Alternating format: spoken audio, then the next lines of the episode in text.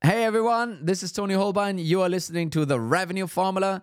In today's episode, we are chatting with Pablo Dominguez and about what unicorns know. Enjoy.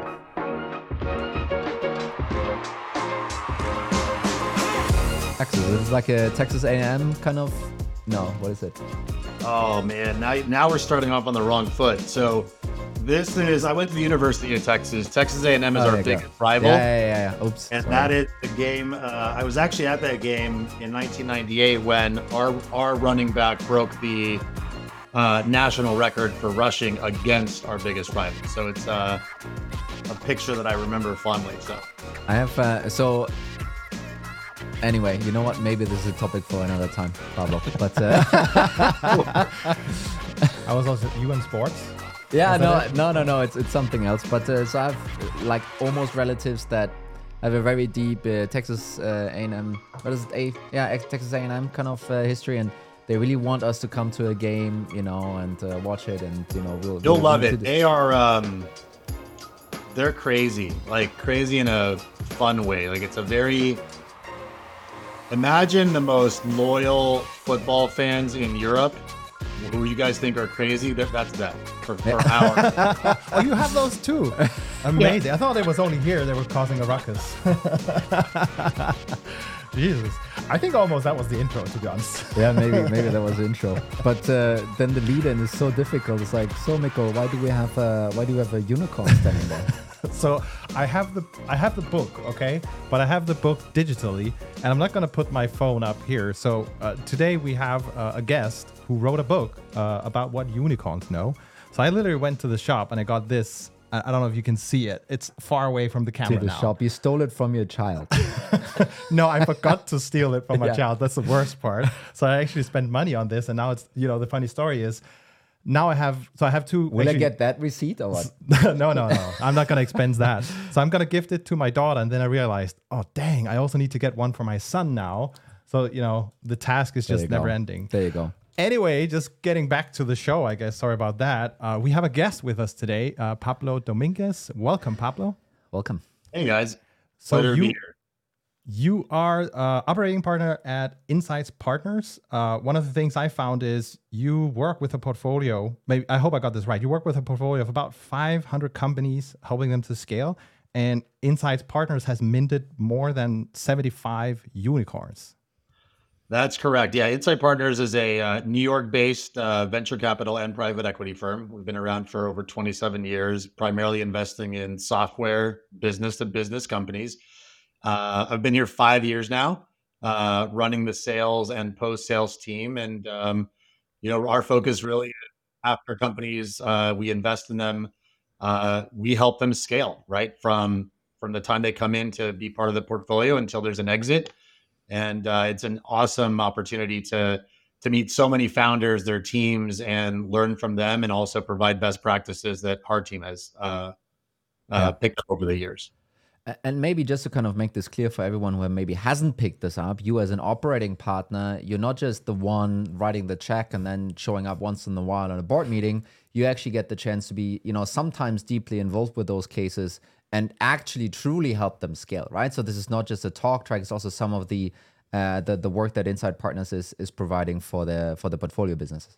Yeah, absolutely. We have um, we have the investors, right, that find that that find the best opportunities uh, in in the world from a software perspective, and then we have the advisory teams that are all former operators, right, former heads of sales, marketing, product, engineering, uh, talent, uh, and those teams are on the ground working with uh, the portfolio to to help them scale. So it's it's great. Wonderful. and so I guess you know just to position your authority, have I think what's super interesting is usually when we talk with people, they come from a company and they have one perspective from that company. You obviously have worked with a variety of businesses and then distilled that into the book we're gonna kind of dive into today, called "What Unicorns Know." And I think one of the first things, uh, one of the first things Tony and I, so we both read it by the way, and one of the things we kind of talked a bit about is we really see the power of continuous improvement because of the compound you can get from it, right? But it seems like kind of often people think it's boring. That's that's not what people are are deeply interested in, right? Um, so I hope we can kind of change uh, their minds today and maybe get your take on why is continuous improvement actually such an important piece that uh, especially the unicorns you've written about here work with. Yeah, let me let me back up to you brought up something important around perspectives, right? So um, my entire career has been focused on go to market effectiveness, right? Working with sales and marketing, and had the pleasure to start in consulting. Uh, had two stints in public companies, right? So got to see what uh, ostensibly good looks like. I think people think once you're public, everything is easy, but that's not always the case, right? Challenges continue; they're just different challenges. And then I spent five years at a startup in New York, right? Uh, tech led founder, got to experience what that is like, scaled from, you know, 40 million to 400 million and had a successful exit. And now at Insight, uh, you mentioned it before, you know, supporting so many companies, you get a lot of pattern recognition, right? You get to see what works, what doesn't work, and you learn from some of the best in the industry. So I've had a pretty good purview, right? Being in consulting, public and, and private and in my journey, uh, I met a man, uh, Matt May, who's the co-author uh, of the book, right? Um, who is uh, also a former operator, has worked with Amazon and other tech companies, and started his career um, uh, working at Toyota, right? Where where lean sort of come from, right? And so, lean has typically been attributed with manufacturing, right? Let, mm. me, let me figure out how to remove waste in the manufacturing process, and then it was brought over to product development, right? And so, agile and lean sort of came to, to, to be and Matt and I started using lean really, I think, for the first time in go to market about 11 years ago, right? And we've used it in a public company, we used it at the startup I was at. And now we've been leveraging uh, those principles with our portfolio companies. So, what you see in the book, right, when you talk about continuous improvement and the other elements, those are all things that we have done in the real world, right? As operators working with companies. And because it's a first time using it in go to market, we wanted to share that with the rest of the community, right? Every go to market leader, CEO should be leveraging these principles to, to scale their companies effectively. Um, and that was sort of the precipice for putting it into a book. And I think, you know, one of the first examples that I use in the book kind of to, to drive this home is this Formula One piece. I would love you to kind of just walk through this again for maybe some of the folks that haven't yet they will obviously very soon, but haven't yet maybe read the book uh, because this was one of those things where you know I I basically looked up from the book and was like turning to my wife and it's like, did you know? You know? and and this this just drives this this continuous improvement value home so well. So I would love you to maybe spend a couple of a couple of sentences on that.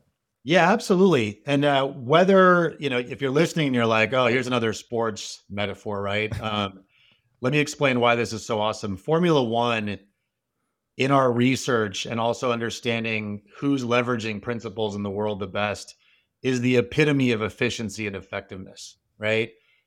A Formula One race can range from an hour and a half to two hours in terms of length, right?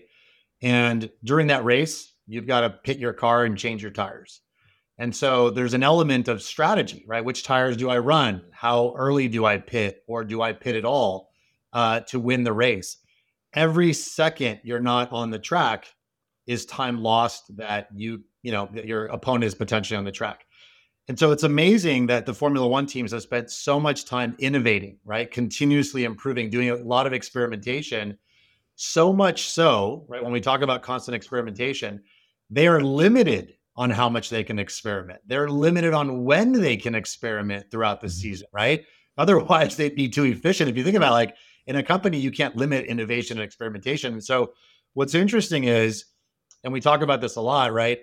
The the the fastest time recorded, the record for changing four tires in an F1 race is 1.82 seconds by Red Bull. And you can watch this on YouTube. And I, I, I watch it every week, and I am I'm shocked. I'm like, there's no way that was 1.82 seconds. That four tires came off and four tires came on, right? and you think in order to do that, the amount of practice, right, and experimentation and continuous improvement and mapping out the process where 21 people should go, because there's 21 people assigned to a pit crew, right? So there's 21 people that have to stand in the right place. And so where I'm going with this is hospitals are now talking to F1 crews because if you look at a hospital emergency room, we talk about this in chapter four of the book, it's kind of set up like a pit stop, right? There's a patient on a table, there's a doctor, there's nurses, there's tools around uh, everywhere, and it's grossly inefficient. So they've reached out to F1 crews to say, hey, you guys have somehow figured out how to change four tires with all these people around the car. How do we become more efficient? Because we're trying to save someone's life, right? You're just changing tires to win a race. So that's fascinating to us that hospitals saving patients are not looking to the best hospital, but they're looking to see who's the best in the world at process improvement and how can we leverage that, right? And so that's why we talk a lot about F1, just because of the absolute efficiency that they they sort of brought to um, their practice. I think I think the one thing that I was fishing for here was this crazy improvement from what is it the 70s or something when you know some of the F1 racing started and that was let's just call that the benchmark or the the the baseline improved down to this 1.2 was it 1.2 seconds? I, I yeah 1.82 seconds. Before it used to take 57 seconds although it's not apples to apples right? Because back then um, you also refilled the car with uh, petrol right? Mm. fuel. Today there is no there there is no fuel. But still, you know, filling in the fuel was not what took the longest time. If you watch the videos from the 50s, the 60s, the 70s, it took like 30 seconds to take the tires off, right? Just to take tires off. And the fact that now you can do it in under two seconds, and the average I think is around three and a half. So it's marginally more than two seconds. But that improvement from like 50 seconds down to three seconds on average is fascinating, That's right? Insane. In terms of how you design the car the aerodynamics, where the tires go, where people sit, what tools you're using. Absolutely awesome. And so the, the, the reason why I think it's it's so eye opening for also you know people running businesses and you know operating those revenue engines. It's really you know sometimes when you say continuous improvement it's like ah pff, by you know by how much possibly could I improve this conversion rate? Or about how much possibly could I you know shrink down that you know sales cycle or time to first value? Or wh- whatever whatever you choose everyone's like well it can maybe chip away a percent or two right? And in this in this formula one case what is it 95% you chipped away or you know improved 20 fold i mean that's just that's just completely insane when you think about it and opening this up to hey listen this f1 example is not entirely different from you know you running your your revenue engine in, in that case uh, and then showing that parallel, I think this was extremely powerful to to choose to open up. I don't think you open up the book with this, but it was one of the first things that clearly stuck out for me, where I was like, okay, now now I definitely need to finish the rest. Yeah, no, it's great. It, it's it's great to call that out because what I learned from Matt when he worked at Toyota, and if you and we talk about this in in the book, right? The people at Toyota and the manufacturing, like the innovation on continuous improvement guess where it came from? It didn't come from the CEO. It didn't come from line managers. It didn't come from the executives. It came from the people doing the work, mm. right? Every year, I think Toyota has over a million ideas from the workers that say, all right, you told me that this is my job, right? There's a standard operating procedure. Do this, do this, do that. Your job is not only to do your job, but to go, wait, is this the best way to do it? Is there a more efficient way?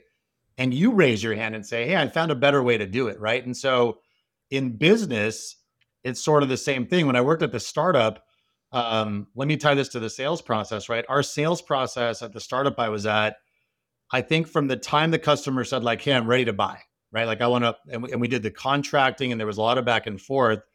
It took over 65 days to sign a contract. Like, why? And the team went through a lean process, right? We mapped out the process existing, found a lot of waste, too many touch points between finance and legal and sales and operations and in their recommendation, that got whittled down, right? We're talking about uh, F1 coming down from, you know, a minute to, to, to mere seconds. In our sales process, that went down from, you know, over 65 days to a week, mm-hmm. right? Which is amazing. If you think about it, like time to revenue just went yeah. down significantly. And what I loved about it is the woman that we had on our team driving it, this woman, Jane, she came back to me and goes, why can't it be a day? Like, why did it take a week? Right. So when you, that that mindset of continually improving, right, and experimenting, I was like, I don't know, can it be a day? And like once you get it to a day, like why couldn't it just be hours? Right. Mm. Um, obviously, some contracts will take longer, but that's the kind of thinking you need and the culture from people to really continually optimize stuff. I think also what some people miss uh, in some cases this becomes a, such a massive competitive advantage usually you want to see a competitive advantage being that you have some proprietary technology or access to something that others cannot access but a process that's uh, really really lean and efficient that can definitely be uh, a competitive advantage Yeah, well, and, and the reason why it is that is because you know your your cash cycle just becomes so much shorter, and you can reinvest in growth and so forth, and you know all the efficiencies coming from that, right? You can basically you know outcompete, out innovate, uh, and outspend your competitor in that sense by following some of those quote unquote boring you know uh, ways to improve Yeah. the efficiency of your organization. No, absolutely. Like if I stick to that example, we had eight people doing contracts, right, on our team, on Jane's team. And she came back and said, Hey, from reducing it from 65 days to a week, I only need 3 Mhm. Right. So great. Those other five people I can use for something else that Mhm. maybe I had asked for budget we didn't have budget for, right? People always say it's the small that beat the big, right? David versus Goliath. It's actually the fast that beat the slow right? And by having your competitive advantage is speed, right? Speed is what wins in business. If you can pivot more quickly, right? We've got AI transforming the entire world.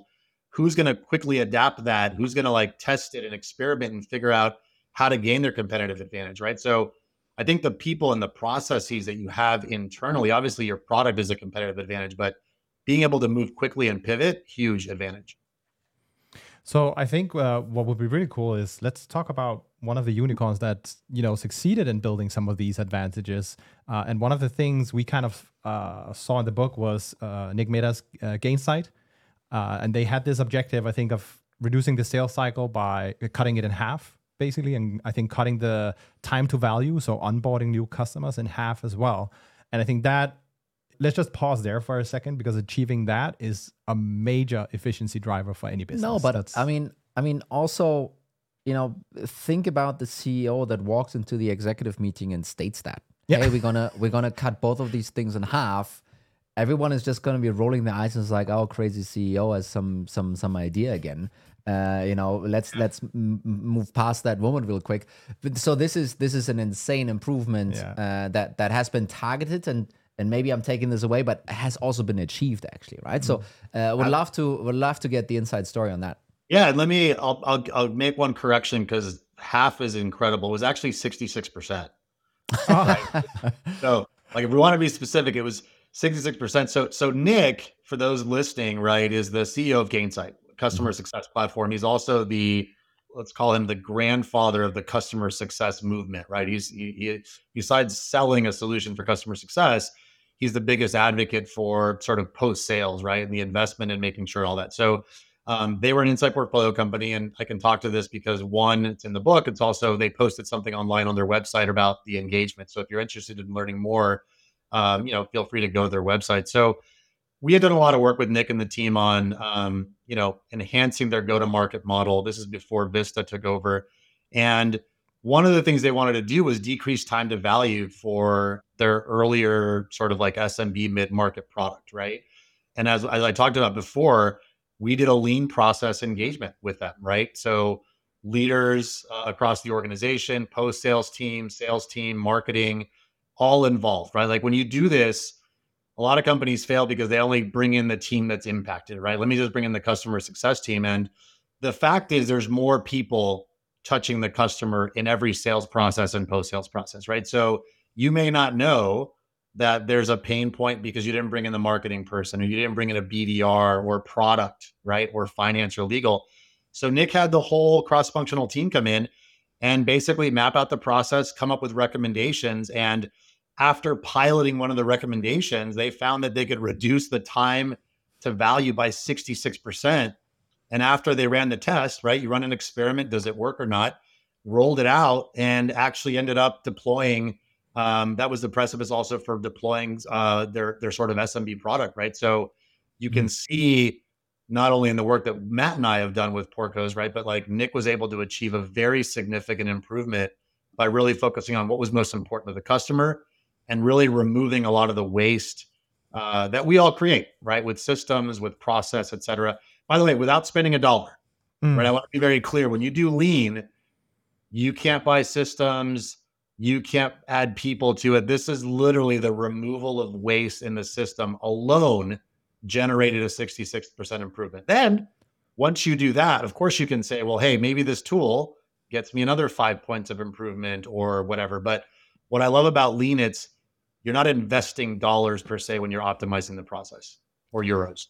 You, said something real cool there uh, in between, and I wanted to make sure if I caught this uh, correctly. So, uh, some of that, you know, time to val- value improvement was actually also, uh, or the purpose of that was also to almost unlock a different segment in the market, uh, which obviously, you know, has completely different unit economics to a different ACV. Therefore, you have to deploy almost a different team. You have less money in order to get get the stuff done. Um, and by by decreasing that time to value so drastically, uh, that actually unlocked then a new part of the market for them. Did I did I understand that correctly? Yeah, absolutely. I mean, they've Gainsight at the time had historically focused more on the enterprise, right? And and there was an intent to how do we go down market more effectively, and that's what they were really trying to solve for, right? Is how do we decrease time to value overall? But in doing that, they realized, okay, smaller customers want quicker ramp up times. Um, they want quicker implementation times, and that was sort of what helped propel some of the thinking that the team had already done, right? And so that that's what's great about what Matt and I have put in the book uh, for the for the audience listening, right? There's this is not an academic book, right? Like we've taken the practices for that we did of the companies.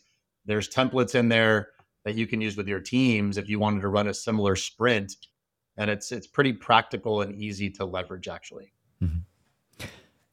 I think in particular now the the kind of environment all the SaaS business and scale ups are faced with, you know, a lot of things have kind of changed in in this in the sense that you can't do the same kind of investments anymore. Is more about efficiency and you know profitable growth or, or mm-hmm. whatever you will call it. And I think that's where just going back to the analogy of hey we we actually just need three people in legal to handle this process already there that efficiency gain plus uh, freed up resources I think that's that's some of the merits of the continuous improvements that um, you've covered also in the book. Yeah, and let me add one point on there because people sometimes m- misinterpret efficiency and effectiveness. Right? Mm. Efficiency is about doing things right. Let's take uh, your favorite football team in in uh, in Europe. You can lose every game in the season. That's very efficient. Negatively efficient, but you efficiently lost every single game. Right? You did things right although it's wrong. Effectiveness is about doing the right things, right? So there's there's an element where you want to be effective and efficient, not just efficient, because mm-hmm. you could be mm-hmm. efficient but not be focused on the right things, right? And so we talk a lot about in the strategy chapter, uh, the first chapter of the book around, especially in today's time, are companies laser focused on doing the right things, right? And in order to do the right things, you've got to choose what not to do, right? Mm-hmm. Because resources are limited, time is limited, right? Money is limited. Um, and so you can't be doing all the things that potentially you were doing last year in order to, you know, stay afloat or to win. And so that distinction, I think, between effectiveness and efficient is just something people really need to focus on. Mm-hmm. But but actually, I wonder how how does that happen at a business, right? I think it's really hard when you're coming from a point of time where where you're used to let's say running a lot of motions, running a lot of investments and doing a lot of stuff and then saying, okay, all of a sudden, you know, we can't just have our team work harder. It doesn't, you know, that rarely works out. And we still have all these things that we want and need to do. Uh, like those companies you've worked with, those unicorns, how have they gone about that differently uh, from your perspective, like from your chair? Yeah, let me give you an example because it, it, it's hard, right? Porter said it best the essence of strategy is choosing what not to do, right? When Jobs came back, uh, Jobs, Steve Jobs, to Apple um, after he was ousted, and we and we reference this a lot, right? William Ike Isaacson talks a lot about this in his book. When Jobs came back, Apple was trying to do everything, hmm. right? Mm-hmm. Printers, servers, la- laptops, etc. And he narrowed it down to basically we're going to do one product on a two by two matrix. What are we going to focus on in each of these things? And people were shocked, like, well, what do you mean we're not going to like build these things? Like I have a whole team building stuff, right? And so it's a difficult decision to say we're not going to go into France, Germany, and Benelux. We're only going to pick one of them, right? Or we we're planning three product rollouts. We're only going to do two. There's this misconception that I have to do more with less, right? and all, with with the lean lens on it what we like to say is you have to do less to achieve more right yeah. if i've got targets to hit for the year how could I possibly spread my team my team thinner, right? If I've got the competition attacking me, I'm trying to hit top line targets and bottom line targets from the board. The only way to do it is to be laser focused. So when we work with portfolio companies, and if you're listening and you're not a portfolio company, you really got to sit down and like lay out, all right, what's the, you know, we call it the waterfall, right? I'm I'm I'm here this year, whatever, 10 million in ARR. I'm trying to get to 20 million how am I going to get there and what trade offs do I make to basically maximize my bets, right? And maybe rolling out five products, I can't do it because I don't have the R and D team, right? Because we cut R and D spend, or maybe I need to hire a bunch of R and D people to do five products, and that's going to take away from our core. Um, and so there's a there's a balance between because you, your your listener might be saying, well, wait, what happened to to startups and scale ups? Constant experimentation, and we've got to test everything. Like, well, you should test different things, but not a hundred things, mm. right? You can't test every market, every product, enterprise, mid market, SMB, especially in a time like this. You've got to be more laser focused on what can you do to survive and grow. And leadership has to make those tough decisions, which is hard, right? You ask the question, like, how do you do it? It's hard to tell someone we're not going to do X, Y, Z, and that might impact their role, their team, and they have might, might have to focus on something else. And I can give you a great Formula One analogy for that one. You need to uh, slow down to speed up. So when you hit the corner, you know. Yeah. Oh wow! Thanks, Mikkel. I you know why was that not in the book? Yeah. Uh, uh, um, I think um, I think it's uh, it's a really cool concept. I th- I still think listeners might almost um, okay. Well, some of the growth pressure is coming from the board, right? And and then uh, then having the balls and the guts to stand up and be like uh, it's it's a very counterintuitive point for yep. for many operators and also for many board members to say actually we're only going to do these one or two things that maybe get us there.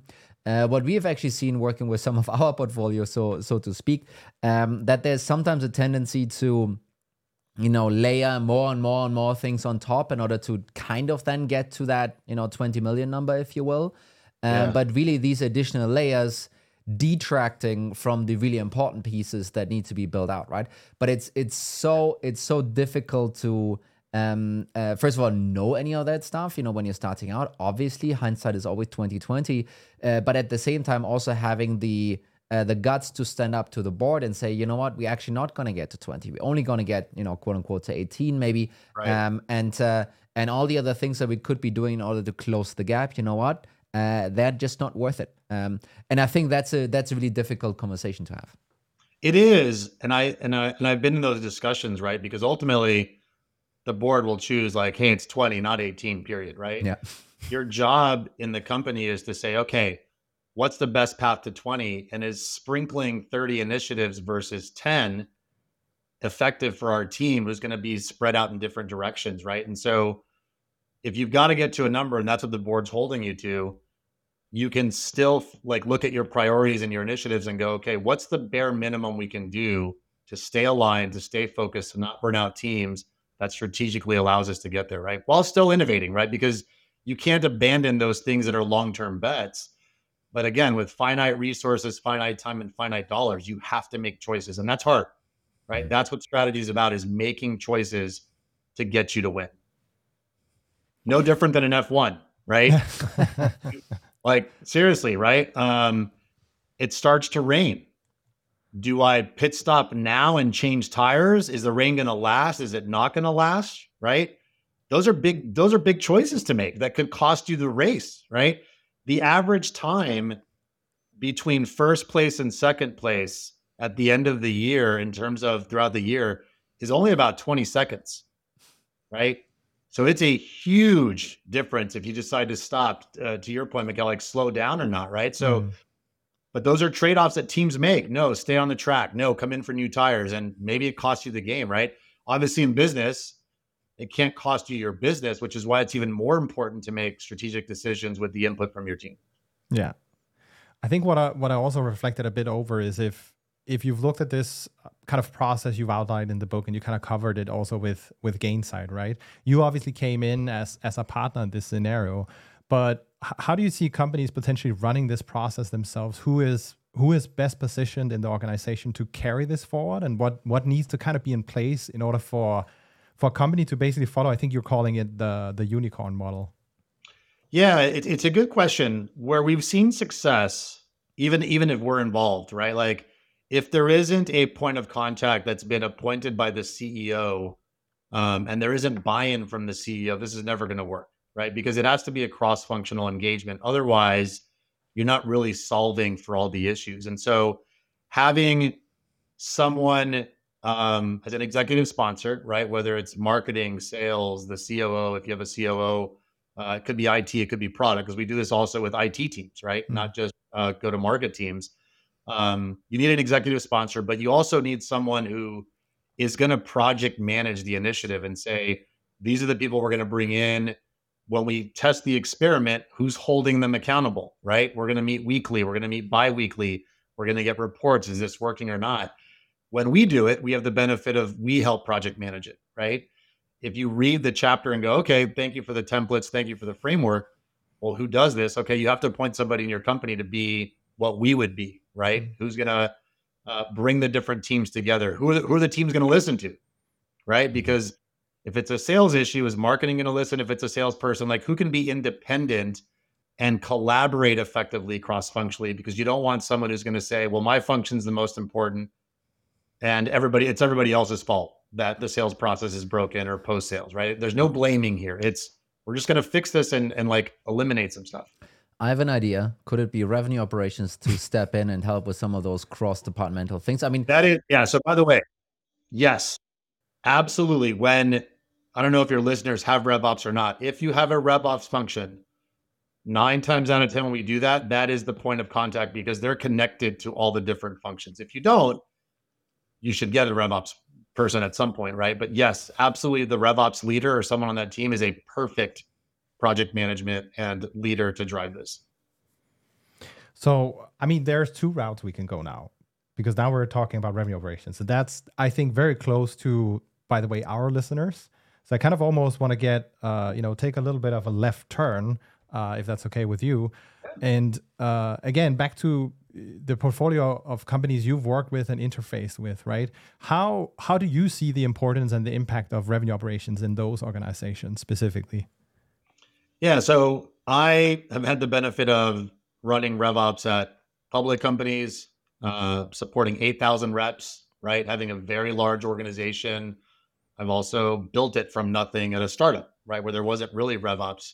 And I've also been in sales and the, the teams that we've hired had insight to support portfolio companies all have done some stint in RevOps, right? Because that's where a lot of the glue happens in support of the revenue, the revenue teams, right? So since we have 500 or more portfolio companies, I can tell you definitively, right, statistically, the companies that invest early in revenue operations and get a strong leader perform significantly better than those that do not, right?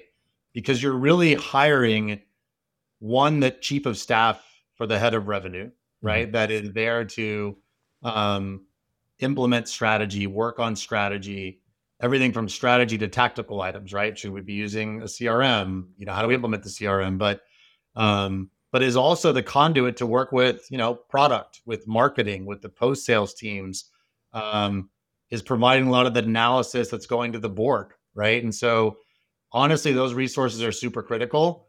And it's one of the recommendations we always make when we're working with leaders. One, do they have a good number two, right? Which is a RevOps person. And if they don't, they should immediately look to hire someone. And typically, hiring more senior early on gets you way more lift mm-hmm. than, well, I don't have the budget. I just want a, somebody to do CRM, mm-hmm. right? That's always, I think, a a miss on their part because they're not thinking long term, right? You get a good director in or senior director or a VP that's actually scaled an early stage company to mid stage to late stage. And you're off and running, right? Because they know what systems are needed, what process is needed, how to integrate the, the different functional teams. So we're huge proponents of getting RevOps right early on. There you go. And by the way, uh, to go back to Gainsight, sorry to cut you off.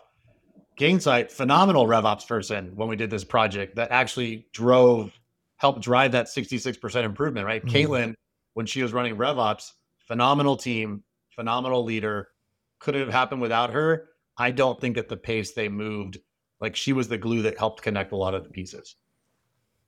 I think it's just super interesting because you, you know, so we talk a lot with uh, revenue operations professionals, and what happens so often is they hope to land in a very strategic position and they end up just, you know, doing Salesforce validation rules, mm-hmm. which is not really what impacts revenue or drives the needle for the business.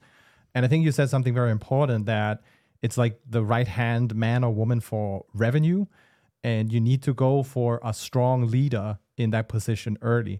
What is it that person does? Like what will that person do differently than just hiring a you know a system administrator instead? Yeah let me let me clear up uh something you said i want people to understand is like you don't walk into a strategic role right? You create a strategic role and you earn it right? I think you've got to build the trust of because uh, I have this I have this discussion a lot with leaders. Is like, well, I've been relegated to just do CRM or analysis, right? I'm like, okay, I don't I don't know if you were relegated or you did in yourself and your team and didn't show the value you can bring, right? Because there's two kinds of ops people. There's the ones that do get relegated, and I think it's their fault. And there's then there's the ones that truly show up as a trusted advisor and that chief of staff to the head of revenue help them think through um, again okay you know back to my example around strategy are we going to go into france germany or benelux? Like hey i ran the analysis. Here's what the markets are doing. Here's where our competitors are. Um, based on that my recommendation would be let's just do france and benelux today because germany is going to be more difficult. Yes it's a larger economy but here's the rationale right? That's what a good revops leader would do right? A bad revops leader would be like well, here's the systems we need for the countries yeah. and you know we have to be in german language and french like that's not thinking strategic right no. like you, you have to show up as an advisor but not just to the head of revenue mm. right to marketing to product because they want to say wow that person's awesome if you think about it the best revops leaders when you the head of revenue aren't there sub in for the head of revenue right mm-hmm. and they don't other people don't go oh i can't believe you know, Margaret or Johnny is here. I'm not going to listen to them. They go, crap, the head of revenue's gone. We got to listen to this person because this person is going to hold us accountable and is way more tactical, right? Mm-hmm. So it's up to you, head of RevOps, whoever you are listening, right, to build that trust, build that uh, advisory capability so you're viewed more than just a tactical person. Mm-hmm. And I think really this uh, so I mean, for for RevOps uh, folks listening, I think that's great advice. Um, and then for kind of the CRO, VP Sales, VP Revenue folks listening, it's also about the uh, you know, and and I don't think you can always pull the strategic uh, value out of a person. Right to your point, you need to you know that that needs to be a push from that person. But I do believe that there can be a difference in when you want to establish your revenue operations function. Uh, don't go for the uh, system admin job spec, so to speak. Maybe shoot a little bit higher. You'll you'll pay quite a lot more potentially. Uh, but you get a lot of additional other benefits that that will actually Absolutely. benefit you in terms of you know increasing revenue, uh, probably saving costs somewhere, and, and most definitely also uh, the ability to you know foresee risks and obstacles and and bring this to the awareness of of the leadership. Absolutely, like I, I think you said it there, like could you hire the Salesforce admin? Sure. And you probably need a Salesforce admin, right? But where mm-hmm. do you get more lift? Right? A leader that understands strategy can help you do compensation planning, set quotas, think about territory design, mm-hmm. understand systems so it can work with IT, uh, you know, understands top of funnel so it can work with marketing, uh, can think about contract lifecycle management, right? Like, are we being efficient? Uh, are we targeting the right customers? Are we deploying salespeople effectively, right? Uh, we've got budgeting season coming up, right? We're mm-hmm. about to hit Q4. Can that person help work with finance and the team to figure out do I need to hire five people, 10 people?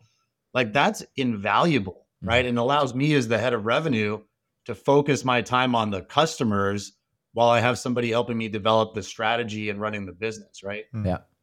And I think I think what's really powerful is to while head of RevOps was a very much a, a, trending topic in the last you know year and a half or something like this, the promise that came with it was always around efficiencies, right? And some things we, we talk about this here on the, on the show a lot, and and we fear and worry, and sometimes sometimes also see it that the folks that were hired into those positions aren't really actually able to deliver those efficiencies, right? And I think I think a a way to also achieve this is to use some of the frameworks here laid out in the book, right? It doesn't need to be exactly to the T, but those are those are ways of how some of those folks listening can actually deliver these efficiencies that were in the end were hired for, right? And I think sometimes Absolutely. the job spec veered a little bit into the system admin role. I, I absolutely kind of see this a lot. But at the end of the day, you need to almost ask yourself, okay, you know, when when the next time of budgeting season is coming up, will people think like, okay, do we need to improve Salesforce just a little bit more this year? And will that actually deliver a lift? Or do we need to do something else instead, right? And you want to definitely be in the latter part of that conversation. And, and getting to this point, number one, obviously need to be able to talk the strategic talk that is, I think, sometimes really difficult for folks to figure out. But at the end of the day, then also use those uh, use those frameworks outlined in the book to actually deploy some of those lifts, either on the cost side or the revenue side or wherever it is, but that's that's how you get to to deliver value for for the organization. Yeah no absolutely. Um and the book has again the book can be used if you're a ceo if a head of revenue right? Mm-hmm. but for revops specifically like chapter four which talks about process right? Revops is at the center of reps hate process right? It's too cumbersome mm-hmm. to close a deal. The handoff process to post sales or implementation is a pain in the butt. The renewal process is difficult right if you take the elements from the chapter on process improvement, you can run your own Kaizen sprints to make it to make improvements, right? The we talk a lot about constant experimentation, right? So if you want to be innovative, a lot of times people don't want to take risks because what if I test something and it doesn't work? Well, the beautiful thing about experimentation is test it with one of the groups instead of testing it globally. Test it with the team in the UK first. If it works, awesome. Test it with the team in EMEA, awesome and now go with your entire global team. Now you look like a hero, right? You've done an awesome job. The chapter on also driving accelerated value, right? And really understanding. I lo- we love this chapter, Matt and I, because it brings marketing and sales together, which we all know are always, you know, there's always some sort of nice tension there. But especially in today's environment where the buyer has changed and the decision maker has changed and the budget owner has changed, right? I, as the decision maker and budget owner, have kind of lost my ability to do that because now the CFO and the CEO have said everything rolls up to us. We'll make the ultimate decision. So have companies really mapped out the um, customer journey to mm-hmm. understand what is the what does the customer really value as you go and pitch your solution, right? Have you redone your personas in terms of okay, now I got to sell to the CFO. Do I understand what the CFO cares about? Everybody says, well, it's all about margin and dollars and cost to the CFO. Is that true for every mm-hmm. CFO? Not always, mm-hmm. right? And so I think there's a lot of really good frameworks that people can leverage uh, that will help them in their day to day role to improve the commercial organizations. Mm-hmm. And I also think for just ideation almost, right? If you have a larger organization, there there's so many ways to say, okay, we're seeing a conversion rate or an ACV or a sales cycle, some of those quality controls be higher in one region versus the other, right? And then what should you be doing about it? Well, you should investigate and understand why it is better somewhere.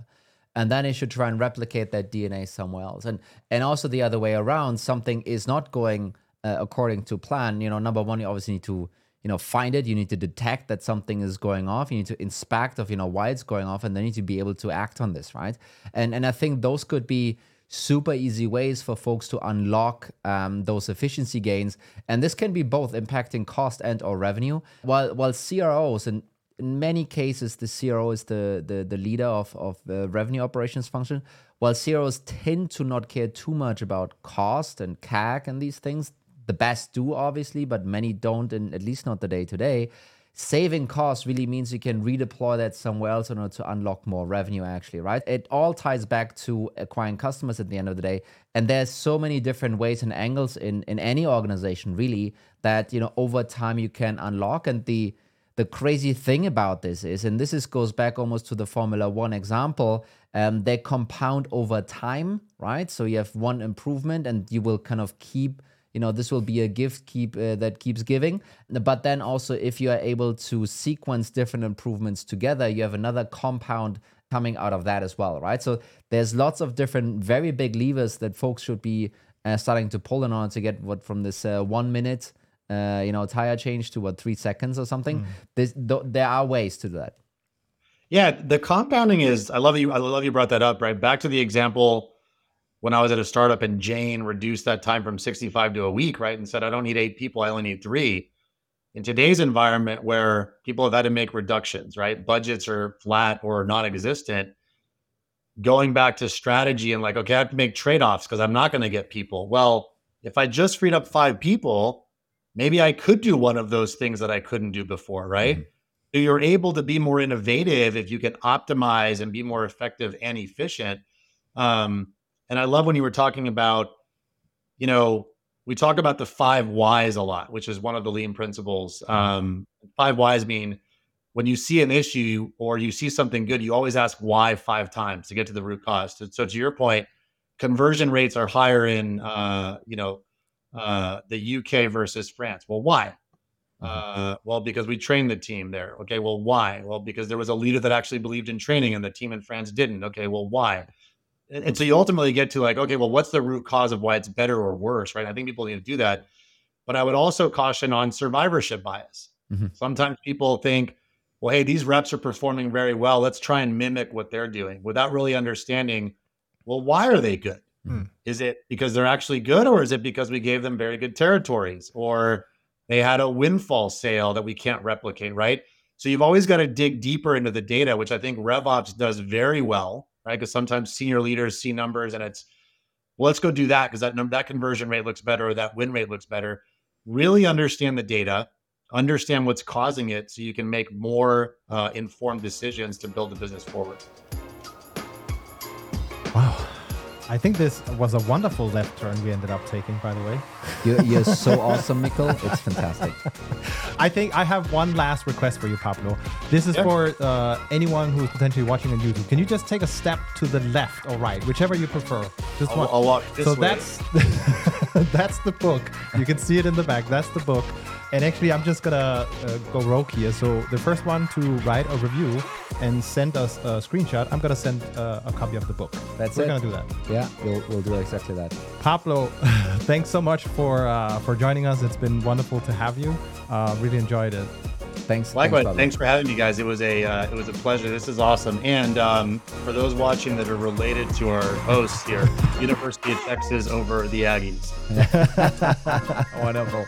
Pablo, have a wonderful day. Thanks so much. Thanks so much.